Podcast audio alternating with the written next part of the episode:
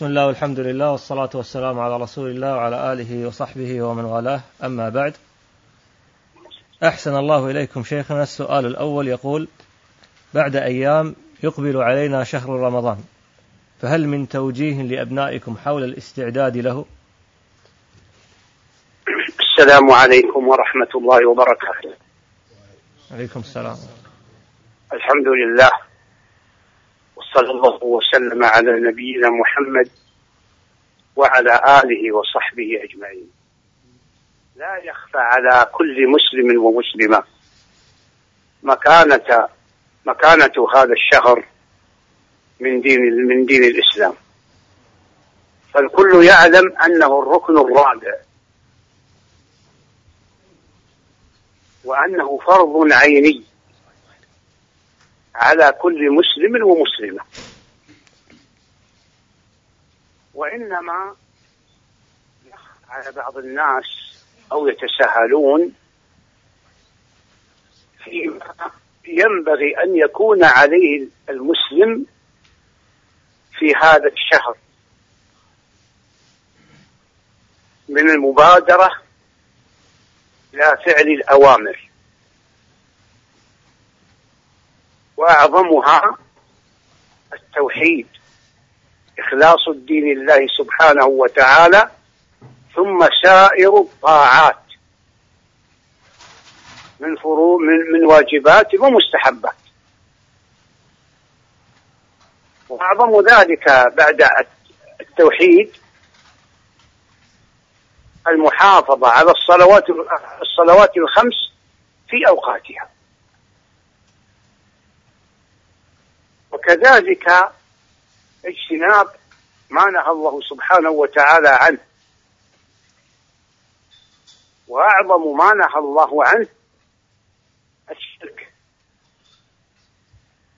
ثم سائر المعاصي من صغائر وكبائر. ومنها البدع.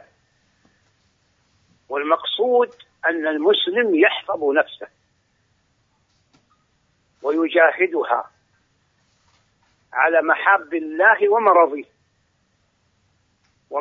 ومجانبة مشاخطه ومغاضبه ويشغل وقته فيما هو أنفع له في دينه ودنياه. هذا هو ال ال الواجب على كل مسلم ومسلمة. وأن يغتنم هذا الشهر فيحرص فيه على تلاوة كتاب الله. وعلى الاستكثار من نوافل العبادة. من صلاة وصدقة ويصل رحمة ويعود المريض. فهذه الأمور وإن كانت مطلوبة ومأمور بها في في في العمر كله في جميع الأيام والليال إلا أنها في شهر رمضان تتأكد حرمة هذا الشهر. وعظيم مكانته عند الله سبحانه وتعالى. فإنه لا. لا لا لم يفرض الله سبحانه وتعالى صوما إلا لعارض فرمضان مفروض فرضا عيني على كل مسلم ومسلمة. على وفق ما ذكره الفقهاء من شروط الصيام. وما عداه لا يجب إلا لعارض كالنذر كفارة. نعم. هذا خلاصة ما يمكن قوله الآن. نعم. أحسن الله إليكم. يقول السائل هل يجب ذكر محاسن الإسلام عند المحاولة لإدخال شخص في الإسلام؟ أم فقط نقول له لابد, لابد لك من التوحيد حتى تدخل الجنة؟ وإن بقيت على ما أنت عليه فأنت في النار وجزاكم الله خيرا. الكتاب الكريم ادعو إلى سبيل ربك بالحكمة والموعظة الحسنة. والحكمة هي وضع الشيء في موضعه. فأحيانا يكون الناس من غير المسلمين فطرهم عندها يعني فطرهم مستفيدة وأحيانا يكون فطرهم ملفة ملوثة بالإلحاد. ملوثة بالشهوات والشبهات. فالداعية الحكيم هو الذي يسلك مع كل فئة من الكفار المسلك الذي يحبب الإسلام إليهم. فإن رأى منهم أنهم عندهم لين وحسن خلق يخاطبهم بالتوحيد. وأنه هو الواجب على على جميع العباد. وأن كل رسول أول ما يقرأ أسمائه به. فيذكر من خبر نبي أولئك القوم من الأنبياء. فإن كانوا يهود ذكر لهم من خبر قومه في الدعوة إلى التوحيد. وإن كانوا نصارى ذكر لهم من أخبار عيسى. وإن وجد أنهم مختلفون فيحببهم بذكر المحاسن محاسن الإسلام. فإذا اطمأنوا علمهم الشهادتين. قولا ومعنى وعملا. نعم. أحسن الله إليكم. يقول السائل كيف يميز المبتدئ في طلب العلم بين المتمسك بالسنة وبين الجماعات السياسية؟ الجماعات السياسية ليست ليست على السنة. وإن ادعى بعضهم أنه على السنة. فهذا خلط وخبط. مزج بين حق وباطل. فصاحب السنة لا يتدخل في السياسة أبدا بل يفرغ نفسه في دعوة الناس إلى توحيد الله عز وجل. وما تتبعه من شرائع الإسلام. ويحذر الناس من الشرك بالله وسائر المعاصي. هذا هو صاحب السنة. فالسنة تظهر. صاحب السنة ليس له وجهان. وجه يقابل به الناس أبيض ناصع ووجه آخر قاتم لا. ولهذا لا تغتروا بمسميات مثل نصرة الشريعة السلفية بين الدعوة والقتال وغيرها. هذه مسميات بدعية. وهي تكأة آه، إلى أفكار الخوارج.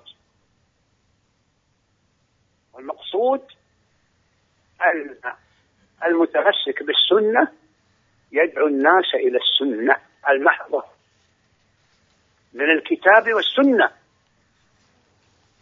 وعلى وفق السلف الصالح وهم كل من مضى بعد رسول الله صلى الله عليه وسلم على أثره. وأساس أولئكم الصحابة. ثم الأئمة من بعدهم من أئمة التابعين وأتباع التابعين. نعم.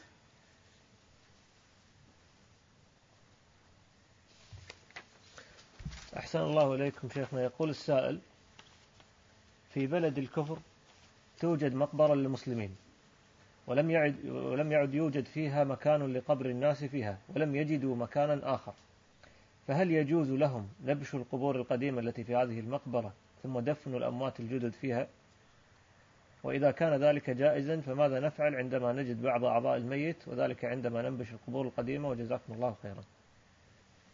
هذا حتى عندنا. وعلى سبيل المثال بقيع الغرقد اللي هو بقيع المدينة. القبور طبقات. فتنبت القبور القديمة. ليس نبشا أنها ترمى ولكن تنزل في جانب. والقبور الجديدة والموتى الجدد يجعلون معهم. قد يحتاجون إلى زيادة تراب. القبور طبقات. نعم. هذا لا مانع منه. أحسن الله إليك. يقول السائل رجل وجب وجبت عليه بنت لبون ولم يرد أن يخرجها لتعلقه بها أو لغيرها من الأسباب فاشترى بنت لبون ليخرجها للزكاة فهل له ذلك؟ لا بأس. المهم بنت لبون سواء اشتراها أو أو من ماله. أرجو إن شاء الله أنها بلغت مبلغها. أحسن الله إليكم. سؤال من الإخوة في برمنغهام من المكتبة السلفية يقولون السؤال الأول هل يجوز أن تنسب البدعة إلى الصحابة كالقول بأن عثمان ابتدع الأذان الأول؟ هذا ليس بصحيح. الصحابة كلهم أئمة هدى. والذي نسب بدعية الأذان الأول يوم الجمعة أساء في حق الصحابي الخليفة الراشد. عثمان رضي الله عنه. وثاني إجماع المسلمين. إجماع المسلمين. نعم. هذا خطأ فاحش. وأخونا الشيخ عرفات بن حسن المحمدي صاحبنا وتلميذنا له بحث في هذا. مفيد وأنا اطلعت عليه. نعم. وهذا ضمن مآخذ أخذت على رجل في اليمن الشمالي نصب نفسه داعية وهو أضل من حمام من حمال أمه وأبيه. نعم. أحسن الله إليكم. سؤالهم الثاني من برمنغهام يقولون السؤال هناك أناس في زماننا يقولون أن هجر أهل البدع لا يجوز في زماننا لضعف الأمة فما قولكم في ذلك؟ على الإطلاق ليس بصحيح. والهجر هجران هجر كلي. وهو وهو وهو نفي المبتدع. وهجر وقائي فالهجر الوقائي هذا بأنه بأن لا يزوره ولا يستجيره ولا يجالسه نعم. هذا ليس بممتنع ويمكن.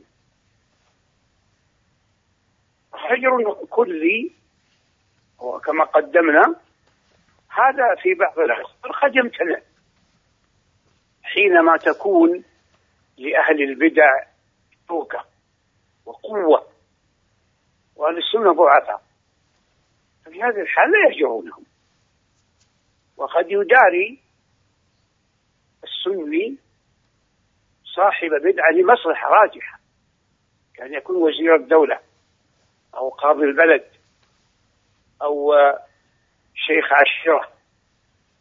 فلو هجر هجره حيل بينه وبين دعوة القوم ففي هذه الحال لا يهجره.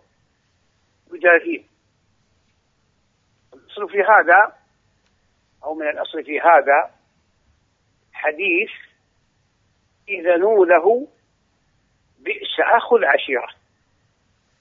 فلما دخل هش له النبي صلى الله عليه وسلم وألان له الحديث فلما خرج قيل له يا رسول الله قلت فيه ما قلت وفعلت ما فعلت. قال إن شر الناس من ودعه الناس يعني تركوه اتقاء فحشه. فهذا يعني الهجر في الزمان لا يجوز. هذه على اطلاق هذه على إطلاقه ليست بصحيحة. نعم. أحسن الله إليكم. سائل من الشبكة يقول هل يجوز لمن لا يملك سيارة وهو محتاج إليها غاية الاحتياج؟ شراء سيارة على البنك علما بأن البنك يشتري السيارة المطلوبة ثم يبيعها بسعر أغلى قليلا. وماذا يفعل من كان هذا حاله ولا يريد أن يتعامل بالربا؟ وهل يجوز له شراؤها على الصفة المذكورة ثم التوبة من ذلك؟ أولا الذي أعرفه من التعاملات عندنا أن المصرف الشيخ المصرفية أو البنك يأتي مندوبهم إلى السيارة فيشتريها هو. يشتريها. ثم يبيعه على على الشخص. هنا نقول لابد من مراعاة الآتي. أولا أن يتملك البنك السيارة أو أي سلعة.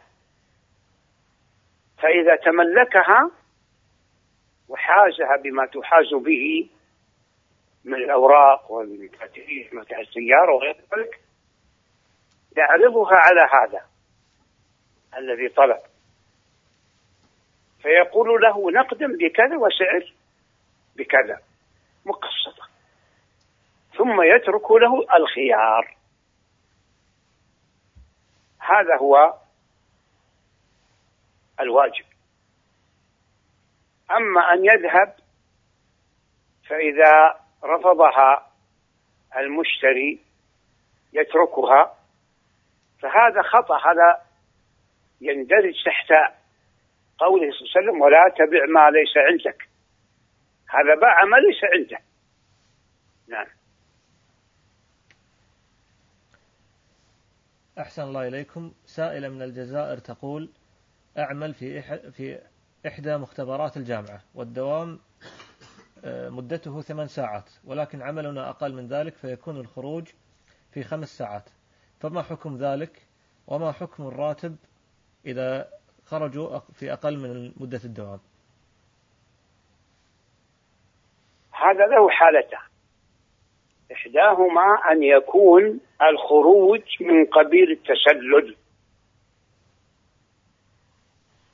والاستخفاء عن أعين المسؤولين رؤساء العمل. هذا حرام ولا يجوز. والحالة الأخرى أن يكون الخروج بعلم رئيس المصلحة سواء مختبر أو أو غير أو مستشفى أو صيدلية أي أي مصلحة. فإذا كان يعلم هذا ويأذن لهم في ذلك فلا بأس به إن شاء الله تعالى. أحسن الله إليكم. السائل من الإمارات يقول ما هو الحكم إذا تسحر الشخص إلى وقت لا يعلم بالضبط انتهى الأذان أم لم يؤذن؟ وأكمل السحور إلى أن اكتشف أن الأذان قد انتهى وهو لا يزال يتسحر.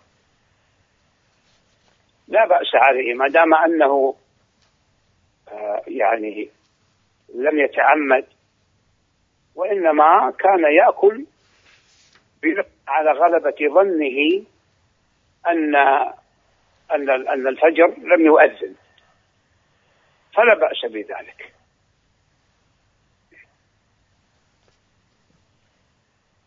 يقول السائل أحسن الله إليكم أي كتب التاريخ تنصحون بها؟ وكيف يستفيد طالب العلم من كتب التاريخ على وجه العموم؟ وعلى وجه الخصوص كيف يستفيد منها في تنزيلها على واقع الأمة؟ بارك الله فيكم. التاريخ يعني على اسم التوقيت وهو الإخبار عن أحوال وأمكنة وأزمنة ووقائع. وقعت في أمكنة في أزمنة. ما له علاقة بواقع الأمة. والذي يعني يعالج المشاكل هو الكتاب والسنة وهو السلف الصالح. هذه التي تعالج مشاكل الناس يكون الحكم فيها مستندا على الكتاب والسنة على وفق وعلى وفق فهم السلف الصالح ليس على التاريخ. نعم. سائلة تقول إذا طهرت الحائض أثناء نهار رمضان فهل يجب عليها أن تمسك بقية اليوم؟ أقول لها أربعة أحوال. وأرجو من السامعات يتفطن وقد قلتها كثيرا وآخر ما أبنتها في موقع ميراث الأنبياء في العام الماضي. وأظنه لا يزال موجودا مسجلا في سلسلة دروس بعنوان استنباط الأحكام من آيات الصيام أقول الحال الأولى أن تراه قبل الفجر. يعني ترى الحيض. الحال الثانية أن تراه أثناء النهار ولو قبل غروب الشمس بلحظة. الحال الثالثة وهي المسؤول عنها فيما أظن أن تظهر أثناء النهار. فهي في هذه الأحوال مفطرة وفي الحال الأخيرة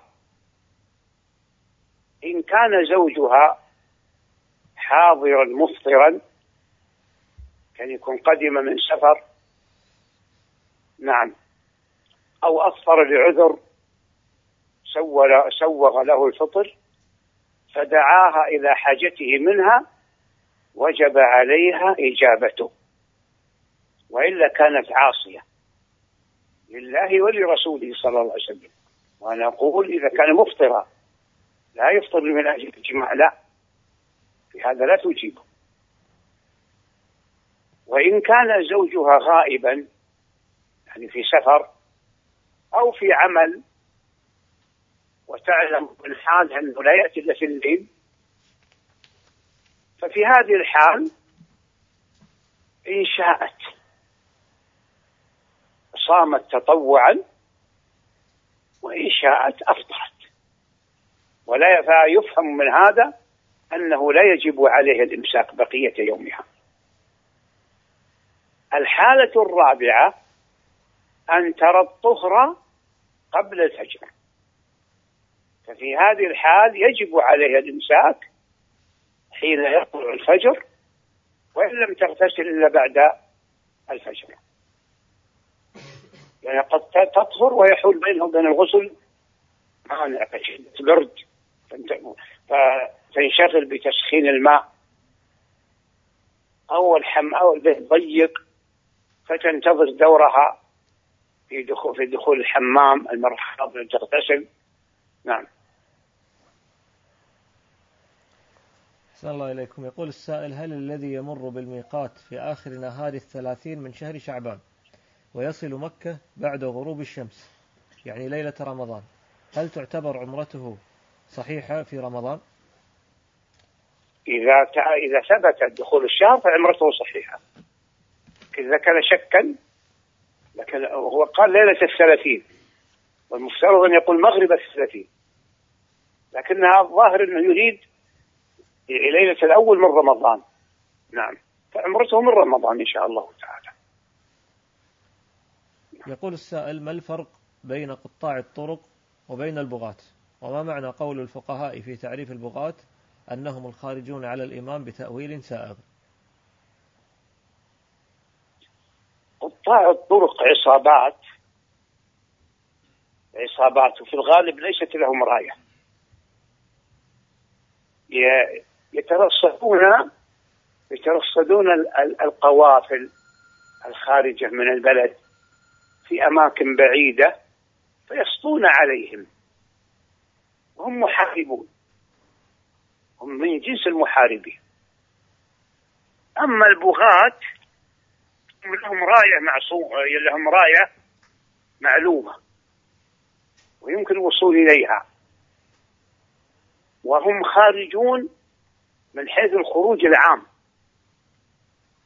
لكن ولا يكفرون الإمام ولا من حوله. لا يكفرونه ولكنهم يدعون مظالم وأمور ولهذا الإمام إذا كانت لهم راية معلومة كانوا معتصم براية معروفة معلومة يمكن الوصول إليها فإنه يناظرهم. فإن ادعوا مظلمة جعلها وإن ادعوا شبهة كشفها بالدليل. فإن قبلوا هو المطلوب وإلا آت لهم وأراح الناس من شرهم بخلاف الخوارج الخوارج يكفرون يكفرون لمن ومن حوله. نعم. وينصبون أنفسهم مجاهدين. نعم. يقول السائل بوب النووي على أحاديث الخوارج باب التحريض على قتل الخوارج فكيف التوفيق؟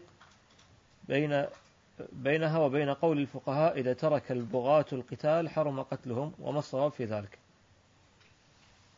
يعني نحن عندنا شيء يجب أن يفهم وهو أن الخروج على ضربين خروج عام وهذا يشمل كل من رفع السيف وتمرد على الإمام تمرد على الإمام سواء كفره أو لم يكفره من هؤلاء البغاة. الخروج الخاص هو التمرد على الإمام مع تكفيره يرونه كافرا ومن حوله كفار. فيقتلون من يمكنهم الوصول إليه من عساكره وموظفي الدولة وغير ذلك. نعم. فالبغاة البغاة إذا ترك إذا تركوا ما هم عليه وألقوا السلاح يتركهم الإمام ولا يتتبع مدبرهم ولا يجهز على جريحهم. لأن المقصود تعذيبهم وقد حصل. ولا مانع أن يأخذ الحيطة والحذر. ربما يعودون. فإن عادوا عاملهم بما يجب عليه من قطع برهم و آه، كفاية الأمة شرهم. أما الخوارج فلا. الخوارج إذا بدأ الإمام قتالهم فإنه يجهز على جريحهم ويتبع مدبرهم لأنه مشغول لأن ذمته مشغولة بأمن الأمة. يجب عليه أن يقطع دابرهم ويريح الأمة من شرهم. نعم. وكذلك قطع الطرق. لا يتركهم. بل يتتبعهم. ويحاول الوصول إلى أوكارهم ومكامنهم حتى يقطع دابرهم ويكفي الأمة شرهم. يقول السائل هل من منهج السلف ذكر رؤوس أهل البدع في دروسهم ومجالسهم وخطبهم لتحذير الناس من بدعهم إذا دعت الحاجة إلى ذلك؟ نعم لا شك. هذا يعني أصل من هذا لابد منه. إذا كان شرهم قد قد انتشر وشاع وذاع وظهرت آثارهم السيئة على الأمة نعم يحذر منهم. إلا إذا ترتب على ذلك مفسدة أكبر كما قدمنا. نعم.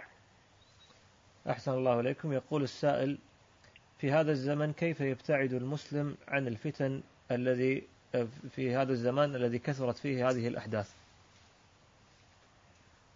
يتحصن أول بالعلم الشرعي تفقه في دين الله. كما قال صلى الله عليه وسلم من يريد الله به خيرا يفقهه في الدين.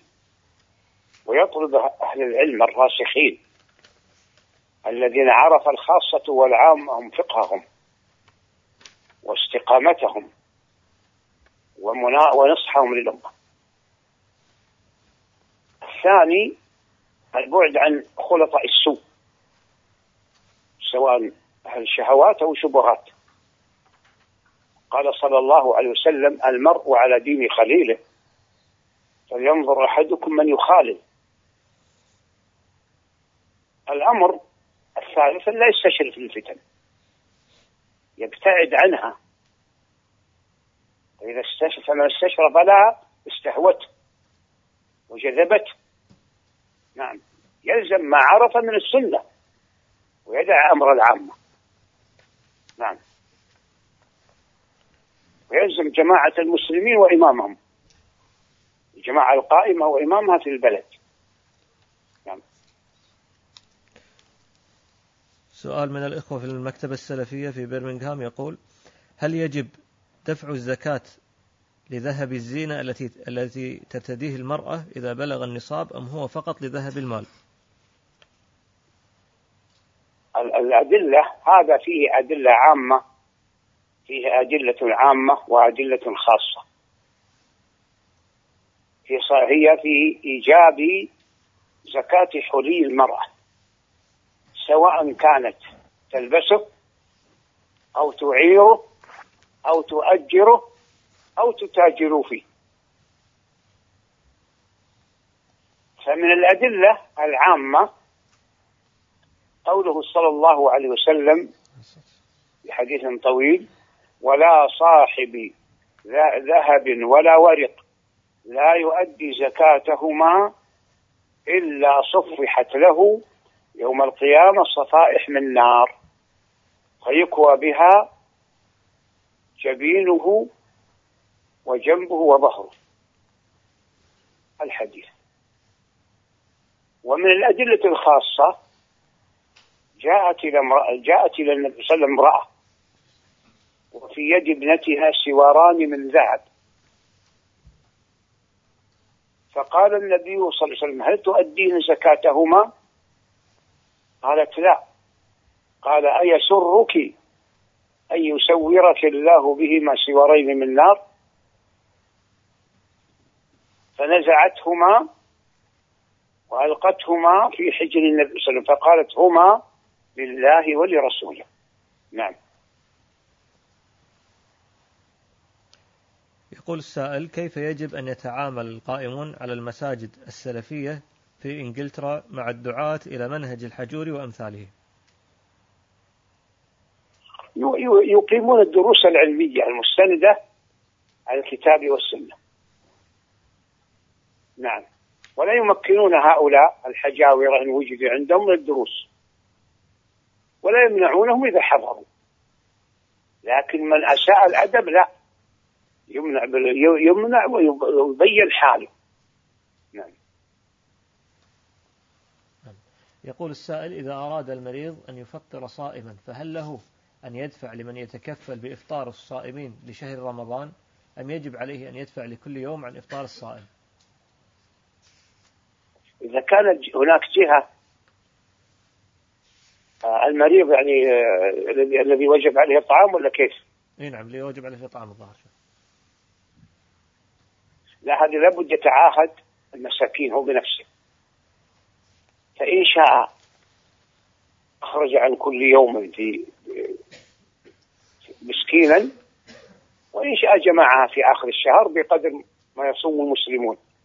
فإن صاموا ثلاثين أطعم ثلاثين مسكينا وإن صاموا تسعة وعشرين أطعم تسعة وعشرين والأمر فيه سعة لكن كان يخفى عليه حل مساكين ويعرف جهة مأمونة أو فردا مأمونا يوصلها إلى مساكين في بيوتهم